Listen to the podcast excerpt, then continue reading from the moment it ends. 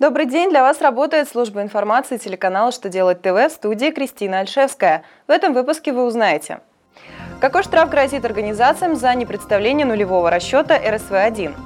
Когда неверный номер страхователя не помешает сдать четыре эф эс эс? Как пенсионеры будут получать свою единовременную выплату пять тысяч рублей? Итак, о самом главном по порядку.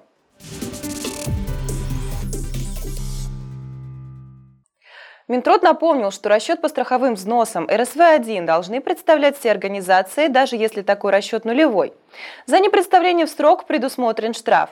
Он составляет пять процентов суммы страховых взносов, начисленной к уплате за последние три месяца отчетного периода, за каждый полный или неполный месяц со дня, установленного для его представления, но не более тридцати процентов указанной суммы и не менее тысячи рублей.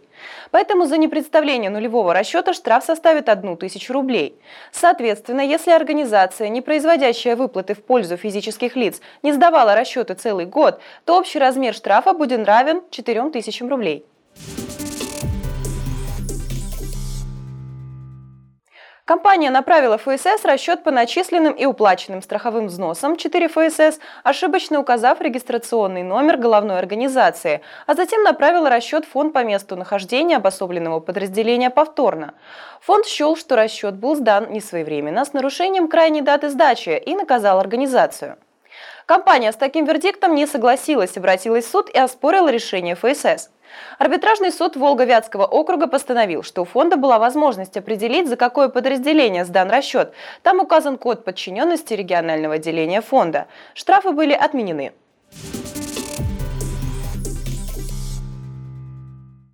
Вместе с пенсией за январь две тысячи семнадцатого года пенсионерам будет начислена единовременная выплата в размере пяти тысяч рублей, обещанная правительством России вместо индексации, которая не была произведена должным образом в этом году.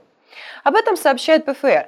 Выплата поможет компенсировать пенсионерам рост потребительских цен в условиях ограниченных финансовых возможностей бюджета. Обращаться в пенсионное ведомство за выдачей денег не нужно. Выплата будет носить беззаявительный характер. пять тысяч рублей полагается пенсионерам, получающим пенсии по линии Пенсионного фонда России, постоянно проживающим на территории Российской Федерации.